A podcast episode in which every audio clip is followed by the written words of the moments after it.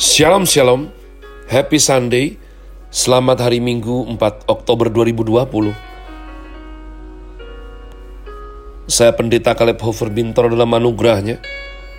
Penuh sukacita sampaikan pesan Tuhan melalui program Grace Words, yakni suatu program renungan harian yang disusun dengan disiplin. Kami doakan dengan setia, supaya makin dalam kita beroleh pengertian mengenai iman, pengharapan, dan kasih yang terkandung dalam Kristus Yesus sungguh merupakan kerinduan saya bagi saudara sekalian agar supaya kasih dan kuasa firman Tuhan setiap hari tiada pernah berhenti menjamah hati menggarap pola pikir dan yang paling terutama adalah kehidupan kita terbukti sungguh telah berubah menuju keserupaan kepada Kristus Yesus. Kita berada dalam season winter dengan tema movement Grace Word hari ini saya berikan judul kebangunan rohani bagian yang kedua. Kebangunan rohani bagian yang kedua. Mari kita lanjutkan komitmen membaca kitab suci hingga habis yang mana di hari yang istimewa ini kita sudah sampai Fatsal terakhir dari kitab Esra, Fatsal 10 kitab Esra. Tindakan Esra terhadap perkawinan campuran Sementara Esra berdoa dan mengaku dosa. Sambil menangis dengan bersujud di depan rumah Allah, berhimpunlah kepadanya jemaah orang Israel yang sangat besar jumlahnya, laki-laki, perempuan, dan anak-anak. Orang-orang itu menangis keras-keras. Maka berbicaralah Sekanya bin Yehiel dari Bani Elam katanya kepada Ezra, Kami telah melakukan perbuatan tidak setia terhadap Allah kita oleh karena kami telah memperistri perempuan asing dari antara penduduk negeri. Namun demikian sekarang juga masih ada harapan bagi Israel. Marilah kita sekarang mengikat perjanjian dengan Allah kita, bahwa kita akan mengusir semua perempuan itu dengan anak-anak yang dilahirkan mereka, menurut nasihat Tuhan, dan orang-orang yang gemetar karena perintah Allah kita dan biarlah orang bertindak menurut hukum Taurat. Bangkitlah, karena hal itu adalah tugasmu. Kami akan mendampingi engkau. Kuatkanlah hatimu dan bertindaklah. Kemudian bangkitlah Ezra dan menyuruh para pemuka imam dan orang-orang Lewi dan segenap orang Israel bersumpah bahwa mereka akan berbuat menurut perkataan itu, maka bersumpahlah mereka. Sesudah itu Esra pergi dari depan rumah Allah menuju bilik Yohanan bin Eliasib dan di sana ia bermalam dengan tidak makan roti dan minum air sebab ia berkabung karena orang-orang buangan itu telah melakukan perbuatan yang tidak setia. Lalu disiarkanlah pengumuman di Yehuda dan di Yerusalem kepada semua orang yang pulang dari pembuangan untuk berhimpun di Yerusalem. Barang siapa dalam tiga hari tidak datang, maka menurut keputusan para pemimpin dan tua-tua, segala hartanya akan disita dan ia akan dikucilkan dari jemaah yang pulang dari pembuangan. Lalu berhimpunlah semua orang laki-laki Yehuda dan Benjamin di Yerusalem dalam tiga hari itu, yakni dalam bulan ke-9 pada tanggal 20 bulan itu, seluruh rakyat duduk di halaman rumah Allah sambil menggigil karena perkara itu dan karena hujan lebat. Maka bangkitlah Imam Esra lalu berkata kepada mereka, Kamu telah melakukan perbuatan tidak setia, karena kamu memperistri perempuan asing, dan dengan demikian menambah kesalahan orang Israel. Tetapi sekarang mengakulah di hadapan Tuhan Allah nenek moyangmu, dan lakukanlah apa yang berkenan kepadanya, dan pisahkanlah dirimu dari penduduk negeri dan perempuan-perempuan asing itu. Lalu seluruh jemaah menjawab dan berseru dengan suara nyaring, sesungguhnya adalah kewajiban kami melakukan seperti katamu itu. Tetapi orang-orang ini besar jumlahnya, dan sekarang musim hujan, sehingga orang tidak sanggup lagi berdiri di luar. Lagi pula pekerjaan itu bukan perkara sehari dua hari, karena dalam hal itu kami telah banyak melakukan pelanggaran. Biarlah pemimpin-pemimpin kami bertindak mewakili jemaah seluruhnya.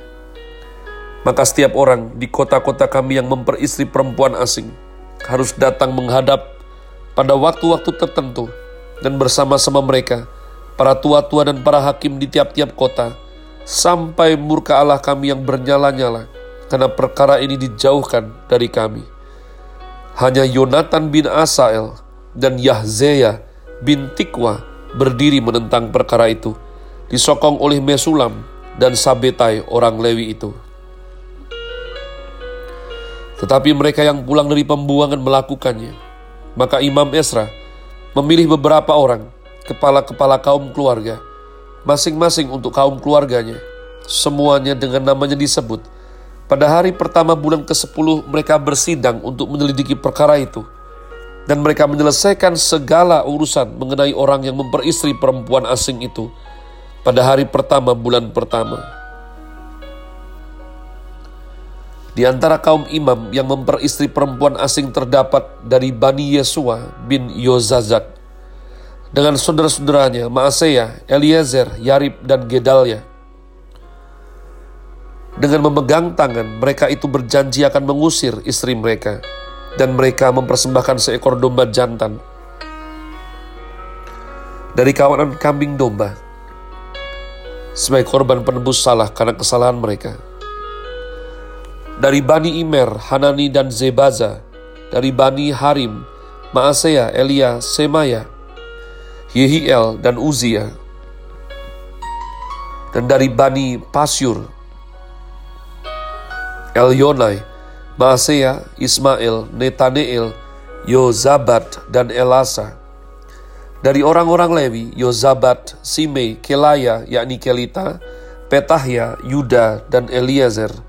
Dari para penyanyi El Yasib, dari para penunggu pintu gerbang Salum, Telem, dan Uri, dari orang-orang Israel yang lain, dari Bani Paros, Ramya, Yezia, Malkia, Miyamin, Eleazar, Malkia, dan Benaya. Dari Bani Elam, Matanya, Zakaria, Yehiel, Abdi, Yeremot, dan Elia. Dari Bani Zatu, Yonai, El Yasib, Matanya, Yeremot, Zabat, dan Aziza dari Bani Bebai, Yohanan, Hananya, Zabai, dan Altai, dari Bani-Bani Mesulam, Maluk, Adaya, Yasub, Seal, dan Yeramot, dari Bani Pahat Moab, Atna, dan Kelal, Benaya. Maaseya, Matania, Bezaleel, Binui, dan Manase. Dari Bani Harim, Eliezer, Yizia, Malkia, Semaya, Simeon, Benyamin, Maluk, dan Semaria dari Bani Hasum, Matnai, Matata, Zabat, Elivelet, Yeremai, Manasye, dan Simei.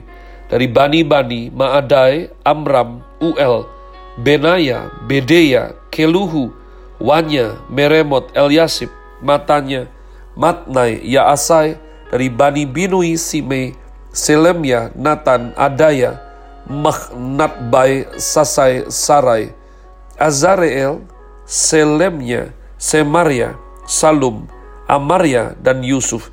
Dari Bani Nebo, Yeiel, Matika, Zabat, Zebina, Yadai, Yoel, dan Benaya. Mereka sekalian mengambil sebagai istri perempuan asing, maka mereka menyuruh pergi istri-istri itu dengan anak-anaknya. Umat Tuhan, pada waktu saya membaca kebangunan rohani yang Tuhan bikin di zaman Esra. Saudara harus mengerti, tidak ada kebangunan rohani tanpa bayar harga di hadapan Tuhan. Tidak mungkin umat Allah.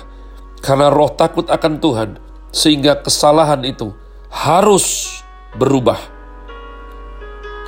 Kemarin saya sudah katakan, ya, perbedaan antara tahu salah, menyesal, dan bertobat sungguh-sungguh di hadapan Tuhan ada orang tahu salah, tapi tidak menyesal umat Tuhan. Ada orang menyesal, tapi tidak tahu kalau itu salah. Ya, tapi walaupun tahu salah dan menyesal, masih belum. Kebangunan rohani harus diakhiri dengan pertobatan sejati. Tidak hanya mengerti diri salah umat Tuhan, tidak hanya menyesal karena kesalahan tersebut, namun oleh anugerah Tuhan disanggupkan untuk sungguh-sungguh berubah. Nah, inilah yang sulit sekali. Begitu baca, hal pertama tercetus di benak saya adalah betapa bersyukurnya kita yang hidup di zaman perjanjian baru. Di perjanjian baru, sudah bukan sunat kulit, tapi sunat hati. Di perjanjian baru, ya, Tuhan tidak pandang suku bangsa. Yang harus kita pastikan adalah lahir baru. Karena Tuhan tidak suka gelap dan terang bersatu. Tapi artinya umat Tuhan, Tuhan tidak membedakan lagi antara Madura, Sunda, Sumba, tidak. Yang penting adalah apakah engkau anak Tuhan atau belum. Tapi pada waktu Tuhan mengerjakan kebangunan rohani di Esra, sudah bisa bayangkan, hujan lebat. Mereka harus berkumpul di bawah hujan yang begitu hebat. Dan mereka mengambil sumpah. Dan daripada sumpah tersebut, mereka harus mengusir daripada istri-istri dan anak-anak mereka. Saudara lihat, beginilah cara Tuhan menegakkan hukum. Mereka punya alasan, sedang dalam masa pembuangan. Imam-imam tidak berfungsi, tapi hukum adalah hukum umat Tuhan. Jadi Tuhan itu memperbarui hukumnya di perjanjian baru. Itulah kenapa saya begitu ucap syukur sekali Sekilas saya membayangkan betapa berat situasi saat itu, umat Tuhan. Ya, beberapa orang mungkin mengambil istri dari bangsa lain karena hawa nafsu. Karena dikenal beberapa orang dari suku bangsa itu cantik-cantik putih-putih. Tapi saya juga percaya saat itu. Ada yang mengambil mereka sebagai istri karena sungguh-sungguh tulus mengasihi mereka. Tapi di hadapan hukum Tuhan, tidak ada alasan seperti itu. Jadi mereka betul-betul bersumpah dan mereka memperbaiki segala kekacauan yang mereka bikin di masa pembuangan tersebut. Nah umat Tuhan, saya berdoa sungguh-sungguh. Ya, sekarang kita dikasih ajar oleh Tuhan di perjanjian baru. Sebab lawan kita bukan darah dan daging lagi. Tapi umat Tuhan, bagaimana sikap kita saat ini? Bagaimana kita menghormati Tuhan? Bagaimana kita mengerti, menjaga hukumnya, itu adalah sesuatu yang harus dibayar berapapun harganya umat Tuhan. Sebab hukum Tuhan harus ditegakkan. Happy Sunday. Tuhan Yesus memberkati saudara sekalian. Sola. Grazie.